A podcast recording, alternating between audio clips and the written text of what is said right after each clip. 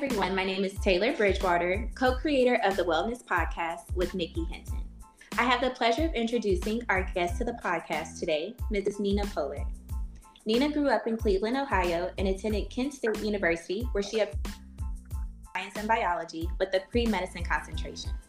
Nina stayed at Kent University and earned her Master's of Public Health and Health Policy and Management. After that, Nina attended medical school, but after two years decided to pursue public health further to assist in the aid of minorities in medicine. Now, Nina attends Walden University, pursuing her Doctor of Public Health with an interest in health literacy. Currently, Nina works as a clinical, clinical research coordinator for those with liver disease. In her spare time, Nina enjoys traveling and baking, especially with her family at their shop, Nina Lawrence Cake Pops, named after her.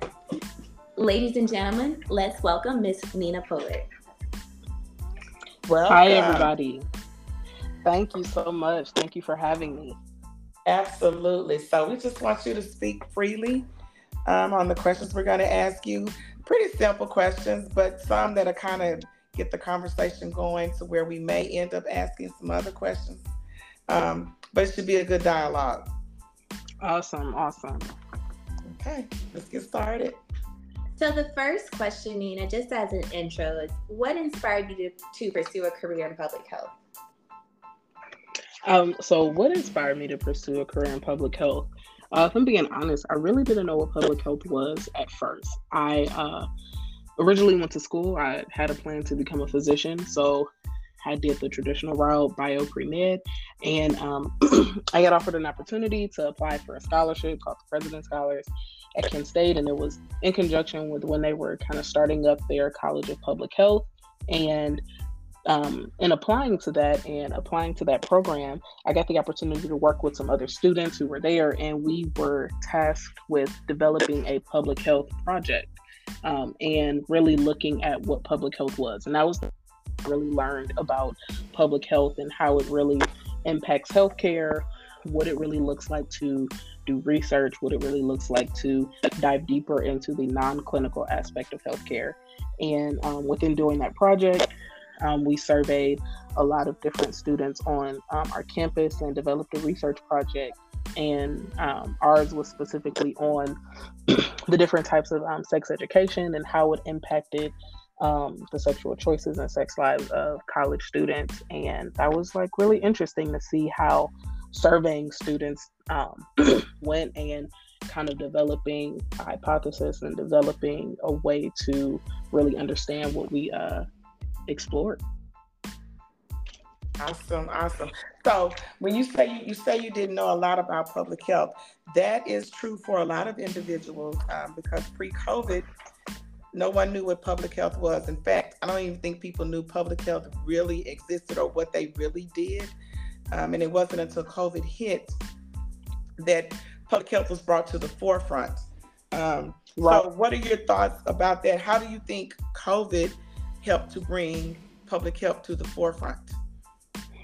Um, COVID really helped bring public health to the forefront, just really in kind of what it does. And it's really uh, interesting because even if you ask people what public health is um, today, it really like they still kind of have um, not a true definition of it or not a true definition of um, what we do, but really looking at the popu- the health of a population like worldwide, the health of how um, our population is doing specifically with COVID, like during the pandemic. How does COVID really affect everybody?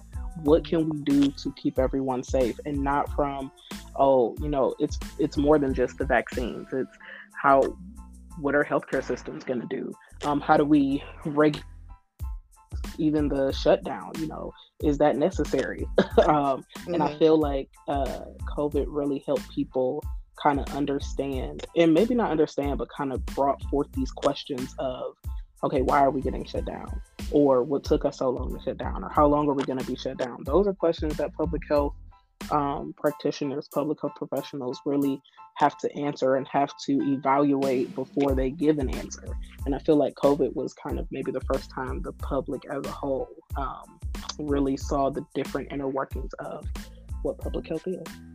Absolutely. I mean, it had been a, what was it, a hundred years since we had an, a pandemic. last. Yeah, it's been some time. Yeah, it's been a minute, and I, I remember them saying mm-hmm. something about it. It's been a hundred years since we've had a, a, real pandemic. I don't think it's quite been that long, but basically, it's been no one in our lifetime has ever seen a pandemic such as COVID, and so I think right. that's very important um, for people to understand that we are an important sector in the community. Right. I mean, when you look at like uh how you said like smallpox, that was like a huge pandemic and that was in you know, some of that was in like the 1800s. So, mm-hmm. like I mean, later 1800s and everything and then it maybe bled over into like, you know, like 1980s um, and everything was when it was really um eradicated or, you know, around mm-hmm. that time. So it's like you know that's something that's been around for such a long time and to think like it was eradicated right. not long ago. And right. then you have something like COVID, and COVID 19 has been around for, you know, um, coronavirus is not a new virus. It's just the mm-hmm. way that it swept and impacted was essentially you know newer or we we saw it in a different way but even with that you know our we didn't know how to handle something this wide right and now they're looking at public health officials or people who deal with how who deal with you know how to regulate that different light. Mm-hmm. Absolutely.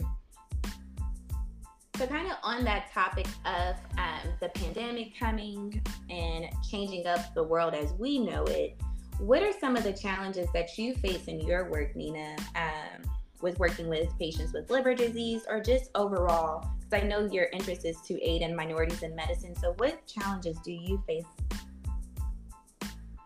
um, so some of the challenges I face uh, really is for one, people really understanding what the liver disease is that we're studying. So those who have um, non-alcoholic fatty liver disease or steatohepatitis, and it's really just um, liver disease uh, that can lead to just stiffness and fibrosis of your liver, eventually potentially leading to cirrhosis of the liver. But it's not caused by excessive alcohol consumption.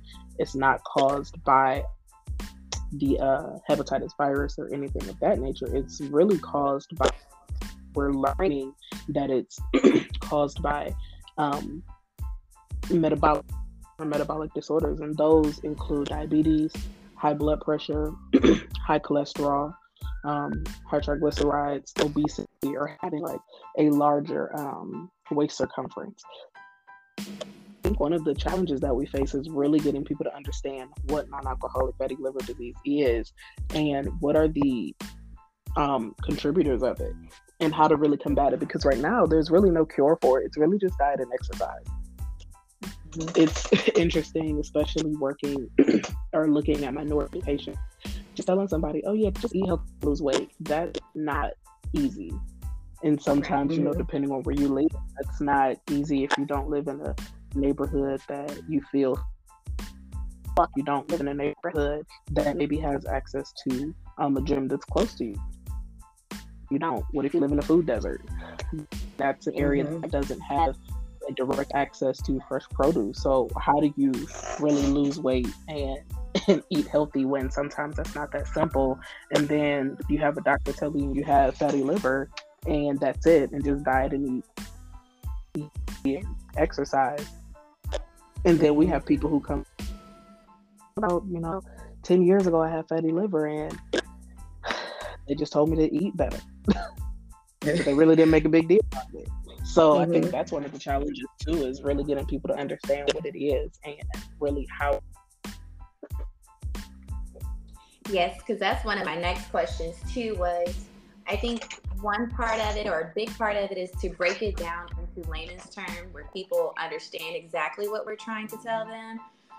Mm-hmm. And then to a lot of people usually don't find out or are not diagnosed until later on in their lifetime. So it's kind of rewiring their brain to change the way that they ate or their exercise routines for the last, you know, 20, 30 years, you know, however long or however right. old that um, person may be. So that's kind of one of my next questions too. Is like, what do you think is the most successful way, or what method has helped you in engaging and educating your patients um, about their health issues and to promote healthy behaviors that they can maintain? Um, I think really getting into clinical research has helped. And it's mainly because I have more time. I can you know, like we a lot, we're given more time to talk to the individuals who come in with us. Um, I work directly with a wonderful nurse practitioner, wonderful doctors who um, are there to help me answer any questions. You know, I am by a physician, so um, while I can explain certain one of the things that I have a great team that um, when they have questions that are beyond my scope of knowledge, um, mm-hmm. I don't have to send a message or they don't have to like, you know, send a message. I can just say, okay, yeah, I'm going to reach out to our nurse practitioner, our doctor who is right here to, and they can get kind of answers right away. And I think that's one of the greatest things I've loved about working in clinical research or working in research period is that I have more time to really talk to the individuals who come in to seek our help. And um, you know, there are some days where I may only have two individuals coming in. So if somebody has questions, I can easily spend 15 20 minutes talking to them or you know i can say hey let me go get our nurse practitioner. She can come in and talk to them. So i think that's been one of the best ways to help educate individuals is by having the time to talk. And i know that that's not always the case especially in healthcare. It's not mm-hmm. common for you to have that time. So i don't take that for granted but that's also and I know we'll probably get into this too, but that's also why my interest is health literacy because um, that's a big part of sometimes why people don't understand. Mm-hmm. Mm-hmm. Yes, I think that's huge. I always said so. Mm, um, prior to me coming into this side of medicine, I worked in dentistry. And a huge thing I noticed with a lot of patients that I spoke with as a treatment coordinator was that patients I seem to feel more comfortable speaking to other individuals that are similar to them that they feel they can relate to, or simply that's just not the doctor that's going to be treating them or that's diagnosing them. I don't know if it's, you know, they kind of feel embarrassed or uncomfortable. They just don't know the right way to express their emotions or their feelings or questions. And knowing that the doctor's time is very limited, I think they just have a hard time of trying to process their information that they just received and then get any questions that they may have about it. So I think it's great um, that coordinators are able to sit in with them. I think you guys play a vital role. So I think mm-hmm. patients open up a lot more and mm-hmm. they give you guys way more information. And that's kind of what keeps everything going. It's where they're advocates seriously and those kind of aspects. They have a direct contact that they know can answer, that they know can they can rely on. They can text you guys, email. Mm-hmm. It's not like they have to go through hoops trying to get, you know, a response. So I think that is mm-hmm. a huge part. Yeah. I, I agree. And you know, by no means does it um, mean that, you know, like we are people that they go to instead of going to a physician or um, their practitioner I always tell my patients, I'm like, you know, I'm not your doctor. So mm-hmm. I will um, relay this information if they have concerns that, like, you know, like I said, are beyond my scope of knowledge. Um, you know, like, oh, well, I'm going to just tell you what I think. Like, no, I make sure that, you know, I do pass that along to, you know, our um, practitioners who work with us, our physicians that are working directly with them. But I agree with you that, like, you know, having that time with, the coordinator first who is like explaining specifically in research explaining what it is that we're doing explaining mm-hmm. exactly what it is why we're doing this research and i think that's a big part of it is explaining the why you know um, right. and i think that's a big thing especially with a lot of minority patients. You know you just go in they tell you this is what we got to do and then um, they kind of give you a brief overview of maybe the why but it, you don't really understand exactly what's going on. So being able to be that kind of first line of contact to explain the why um, or then asking so what exactly is non-alcoholic fatty liver disease? Like i don't drink so you know how did i get liver disease mm-hmm. and being able to kind of you know like give them a basic before they talk to the doctor um, who's going to give them that medical knowledge that they need to hear you know i think that's a big um, part of you know research and why we do what we do and kind of what helps our patients really trust us to um, ultimately say, hey, I want to be part of this research project. Right. So, what are some of the challenges that you face um, in recruiting minority participants for your studies? Because I know with me, it's a struggle. We we don't have many minorities that can even afford to come to the hospital, um, and so that mm-hmm. we, we don't we don't have a lot of interaction with them. And the few that we do, they won't participate, even though someone that they can identify with who looks like them, acts like them, talks like them, but they still are hesitant to participate in the studies. So what what are what besides that, what other challenges have you with that? I think it's really just reaching them, honestly. So um, you know, you I think it also depends on the area in which you work. So if you work in an area that doesn't have um, a high minority population, that in itself is hard to reach them because they're not there. Mm-hmm. So, you know, it, it's only so far that your reach can go um, in some capacities. But even with that, it's really um, it's the barrier of trust. So, you know, everybody always brings up to the Tuskegee um, mm-hmm. uh, yeah. experiment, and there have been so many more since then that aren't even as long ago as that. But that's the one that a lot of minorities or almost all minorities like you're not about to experiment on me like they mm-hmm. did on those men so it's really even breaking down that um that mistrust of the healthcare system and the simple fact that it's not even just Tuskegee like minorities even when you look at minority women at the rate of maternal mortality rates for African American women it's the mistrust of the healthcare system period because we may not think that healthcare practitioners are going to believe what we say. Mm-hmm, mm-hmm. So I think that also is a big problem or a big barrier is, you know, getting minorities to even want to talk to you. Sometimes, even if you look like them or not, you know, mm-hmm. getting them to want to talk to you and open up about something that they've been told they have and just weren't given any um, guidance on. So I think the two biggest barriers that I face are just, you know, location. Um, and it's not in a bad way. It's not, you know, that minorities can't live where I work or anything. It's just that, you know, unfortunately, where I work, it's not a place that's heavily populated with minorities. Mm-hmm. Um, and even that, you know, they just may not know that we are there. That's true. That's true. But you know, um, for me, I was um, I, I had elevated liver at one mm-hmm. point, but I also was almost 300 pounds too. And my doctor automatically contributed that to alcohol. Never did wow. he mention to me anything about non-alcoholic fatty liver disease. And it wasn't until I started working in transplant that I even learned about that. And I lost the weight and enzymes went back to normal. So I mm-hmm. think too, doctors play a huge role in that because I, I, I often wonder if they are even aware of none of these if they don't if they don't specialize in it. Mm-hmm. Yeah, and it's it's hard to know about something if you you know you don't specialize because uh, I mean going through medical school, you know you learn everything.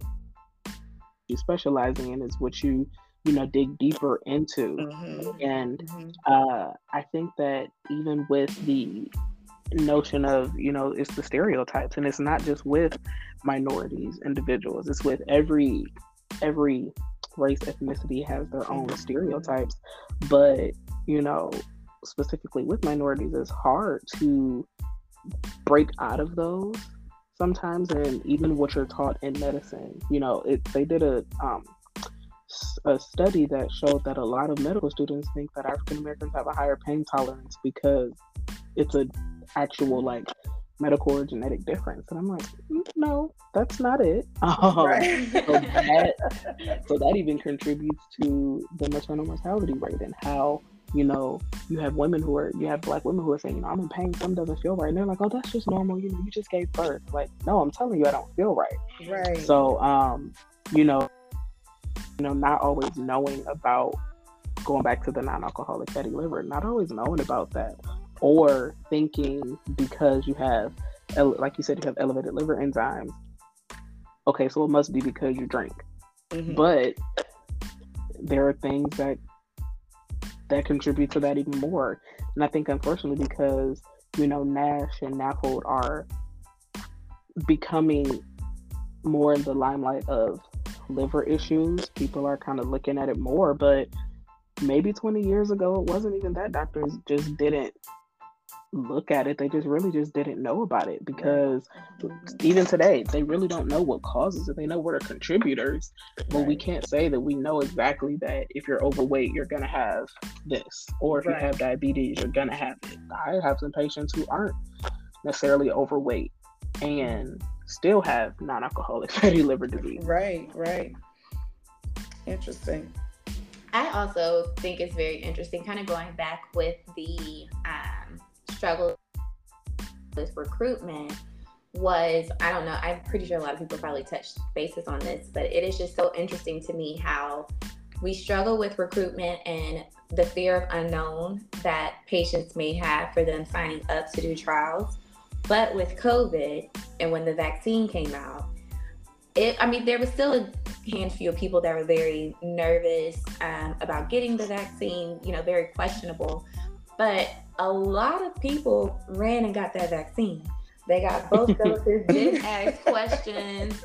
You know, people didn't question it that much. They was just told, like, everyone I think was just so afraid that they exactly. were like, let That's me just get it. Mm-hmm. So people wanted to be outside. Their mind. Mm-hmm it is just it's kind of very interesting to me because I'm like when you're told that you have a potential disease that could be life threatening, you know, we kind of question it. Or when we're telling you like, I'm not trying to give you a vaccine, I'm not trying to give you any medicine. I'm telling you to change your diet and to mm-hmm. work out. And you know, people really struggle with that versus and I'm telling you, I'm about to give you this vaccine, and I can't tell you what all's gonna happen because mm-hmm. it's our mm-hmm. first time using it, but we're gonna do it. Right. So just, yeah. You know, I try to. I sometimes used to bring that up to some people, not um, in relation to clinical trials at all, but just kind of reframing their train of thought and their thinking. Mm-hmm. Um, because I'm like, there's a lot of things that you have done that you didn't know what the outcome was going to be. You didn't know what it was going to be. You didn't know what you were putting into your body, but you did it. Mm-hmm. Right. So I always bring that up. And I tell people too, you know, when you read the labels of food, and I'm like, do you know what that is? Do we know how to spell it? and I'm like, no, we don't. But we doing it because that's just always what we've had. So mm-hmm. I think just the biggest part of everything is just, like you said, the lack of trust and also just the education piece of informing people what it is and then kind of exposing them to to the reality of mm-hmm. we don't know there's a lot of things in this world that we're ingesting mm-hmm. that we do not know mm-hmm. and you know we do tell our patients you know that mm-hmm. we have seen that diet and exercise does work so right. we're not telling you all right we're just going to give you this pill and it's a magic pill. No, mm-hmm. you know, we do we do want you to do that. You know, I I can personally say, you know, like I've been on a journey to be healthier, and one thing that I wish I would have done. So we do FibroScans, and it's a way for us to see kind of you know the content of fat within the liver. It's very similar to an ultrasound. It's a way for us to see the content of fat in the liver, and then gives you kind of an idea or scarring and the level of that. so mm-hmm. since I've been in my job, I've lost 40 pounds.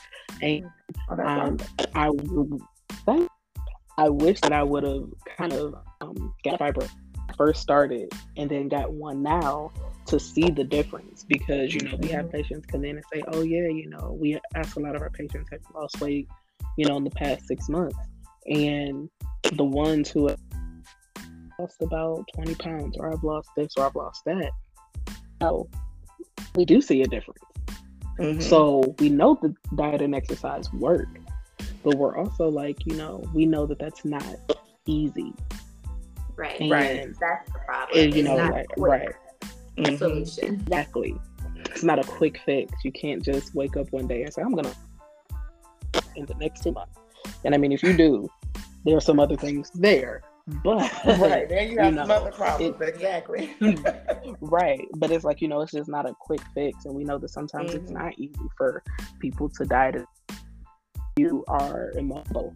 But what if you know you can't really high intensity workouts. So we're like, okay, we'll go walking. What if people have arthritis or have things that make walking hard for them? So that's why we are doing these clinical trials to really see is there are a way to help people that can't always do it with diet and exercise or can't always do it. They might have, we felt, I thought diet is great. They're like, I'm allergic to fish. I was like, mm, well, yeah, that's an issue. right. Because right. There's a lot of fish in that diet. So, you know, it, and that's why I really do like research because it's not trying to find a quick fix. And I know everybody, not everybody, a lot of people do have concerns about, you know, ingesting pharmaceutical products, ingesting medicine, mm-hmm. which is also why, you know, like we're very upfront. I really explain, like, this is what it does in your body. Mm-hmm. You know, I'm not just telling you, hey, we're giving you this trial medication. I'm like, okay, so this is what it does in your body. This is what the does. This is what this medication is gonna mm-hmm. does this help you. And I also get the opportunity to explain, you know, like different like what actually what clinical trials actually are. And I think that's another mm-hmm. thing. Not just explaining what's gonna happen to their body, but explaining like what clinical and right. what's the purpose of them sometimes help people helps people become a little more comfortable too mm-hmm. Mm-hmm. that's one thing i was going to say nina just as you were speaking if you could explain what a clinical trial is because maybe there's some listeners that never heard of um, clinical trials if they're younger or just maybe there's some that are just not educated on what clinical trials are the purpose behind them the benefits the risk any of that yeah. Okay. So, um, you know, with clinical trials, getting into if you have, you know, with the FDA or the um, Food and Drug Administration, really, if we're going to put something on the market for you to take, then it has to be and that is pretty much the purpose of clinical trials is to test something so that we know that it's safe so it's not without trial and error it's not without you know, a little bit of fear of kind of what's going to happen um, with it. But there are different phases of clinical trials too. So, you know, there can be a phase one trial, and the purpose of that is like safety and dosage. So it's really just um, taking a small group of like healthy volunteers. Um, or sometimes people with the disease and saying, okay, is it safe? what dosages can we use, you know, like, and it's a small amount. And then if you get a phase two trial, that's kind of upping a little bit, um, upping the number of individuals in the trial, but that one lasts longer. So the first phase is a few months. All right, let's see if we give you this dose. High. Um, but the phase two is really just like the efficacy of it and the side effects. So, what are the side effects of this drug over time? and that phase can last you know a couple months up to a couple years and then you move on to the phase three once again every time you move on to a different phase you add more people in so you can get a the more people you have the better it is when your results so we get to a phase three it's really just like you know that one can last up to one to four years and it's really just monitoring um, the drug? Are there any adverse effects? Not just side effects. Are there any adverse effects that is going on in your body? Does it affect different body systems that we didn't think of?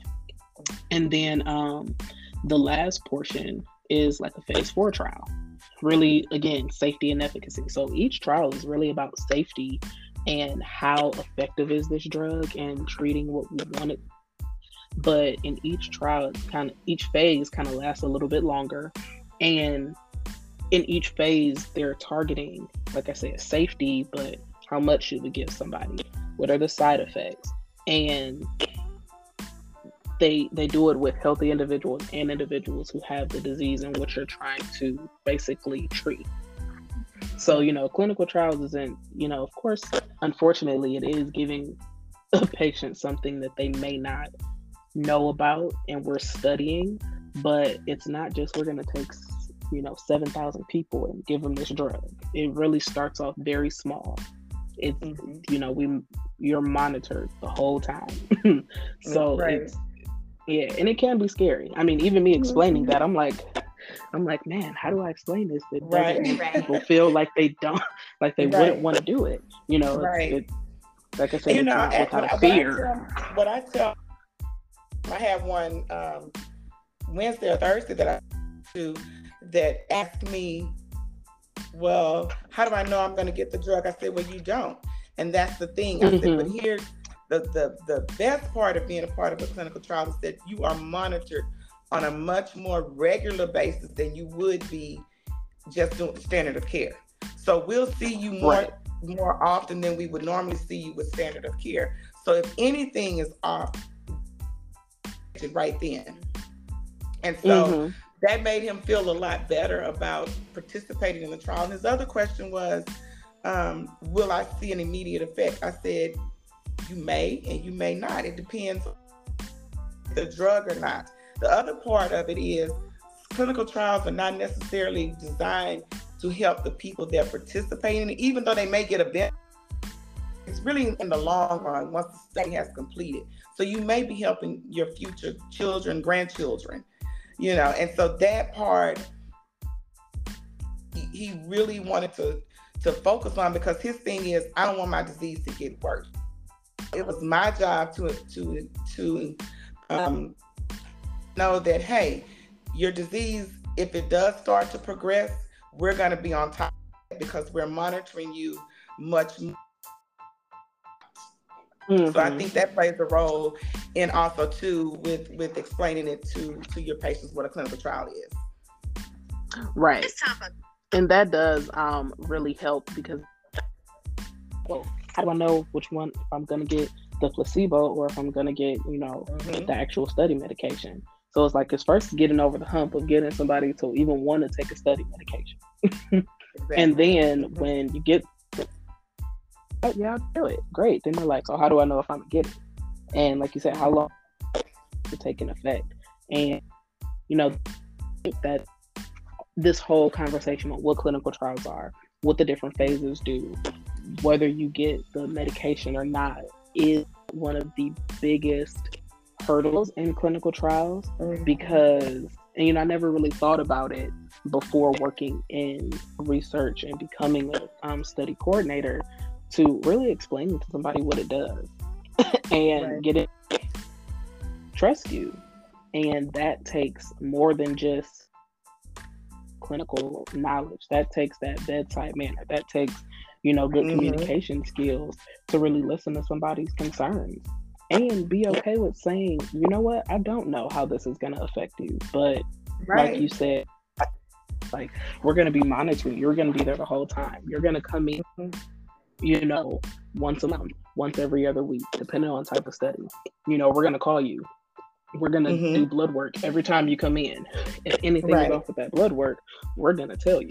So you know that makes comfortable but i won't lie sometimes i do sit there and i'm thinking man, how do i better explain this to make people feel more comfortable especially when i have somebody come in who looks like me as a minority Mhm. um, how do I make them feel more comfortable when I'm telling them, you know, I don't always know what happened, or I'm going over the Mhm. side effects and I'm seeing people's face like, so these are this is these are the things that could possibly happen to me, and I'm like, well, yes, and how do I make them feel what? more comfortable? you you have to say what I say to my patients is these side effects are based on the Caucasian population mostly because those are the Mhm. ones who mostly participate.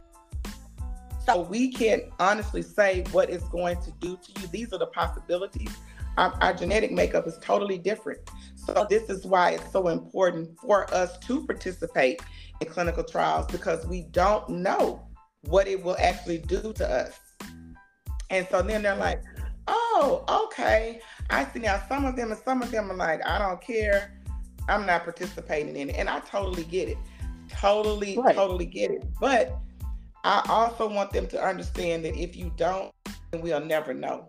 We have to get over this this hump of and all these other studies that were done wrong. I, I tell them all the time, we have laws in place, rules that we have to adhere to. If we don't, Mhm. we are penalized very stiffly, you know, and Yeah. some of them some of them agree to it, some of them don't. But if you if we could just reach one and then that one tells another and that one that they told tells another, it's just reaching one that we can really get them to start to break down that bridge and then we can rebuild. Right. That's what was I. I agree with that. um, Yeah. it's people i mean because i didn't know prior to working into research all that went in behind it Mhm. so i'm like you know looking at you guys protocols i'm like you know this is not like somebody woke up one day and was Yeah. like let's create this drug and Right. get it going Right. a No. lot of science and research Mhm. and effort and work put in behind all of this. And just, you know, you guys have talked about the patients to even agree to be in the trial Mhm. and then them setting the uh, inclusion criteria. Like there's Right. just so many Mhm. steps that are in place for you guys to make sure that we're protecting the patient.